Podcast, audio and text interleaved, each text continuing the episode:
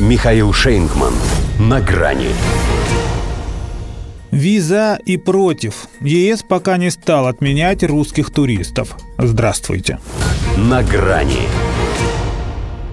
До крайности не дошли. Оставили себе пространство для маневра. Иначе, говорят, можно настроить против Европы всех россиян.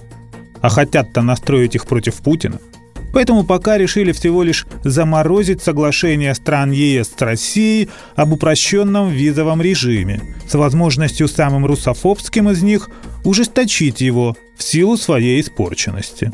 Хотя это скорее задним числом, поскольку Польша, Прибалтика и прочая Финляндия уже без всяких разрешений начали этим заниматься.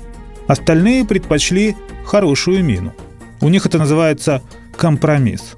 У нас – иезуитство – они не станут рубить весь хвост сразу, а сделают это по частям, чтобы насладиться процессом. Потому что и визовый сбор вырастет с 35 до 80 евро, и время рассмотрения заявок растянется чуть ли не на полгода, и далеко не у всех ожидания будут оправданы. Зато никто не упрекнет Евросоюз в стремлении закрыться железным занавесом от русских, желающих глотнуть воздуха свободы. Пусть и несет от нее, как от сыра с плесенью. Причем обычного сыра с обычной плесенью, поскольку местами они уже продают у себя и просроченный товар, чтобы хоть что-то было на прилавках. При этом очевидно, что отмена россиян идет по тому же сценарию, что и отключение от SWIFT или отказ от нефти. Сначала в порядке бреда, инициатором которого становятся те, для кого бред в порядке вещей – Затем непродолжительная имитация раздумий и сомнений на, как считается, более интеллектуальном и респектабельном уровне.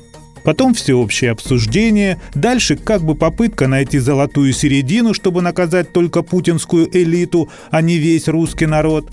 Ну и, наконец, всех так всех. И потеряет ЕС еще один источник доходов. Потому что руссо-туристо не только облика морали, но и деньги приносили – Ферштейн? Кстати, про Ферштейн. Первой свернуть облегченный визовый режим предложила фрау Бербак. Так что ай-лю-лю у кронацистов больше собственных сограждан.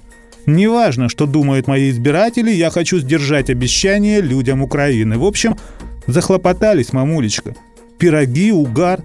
Иначе говоря, мамуля прям нехороша. Она же за столом может кого-нибудь вилкой ткнуть. Хотя это уже другое кино. Впрочем, нет все тоже кино и немцы. Их австрийский сосед Александр Шаленберг, правда, еще пытается соответствовать рангу главного дипломата своей страны. Нельзя, сказал, отправить под суд 140 миллионов человек. Но ведь сказал на языке не только Гёте, но и одного своего земляка. А тут уже как-то демонстрировал, что можно. И без суда.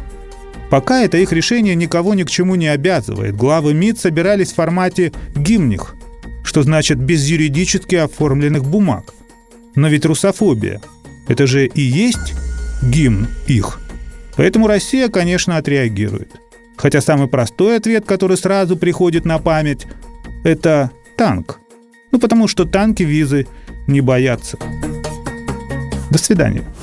На грани с Михаилом Шейнгманом.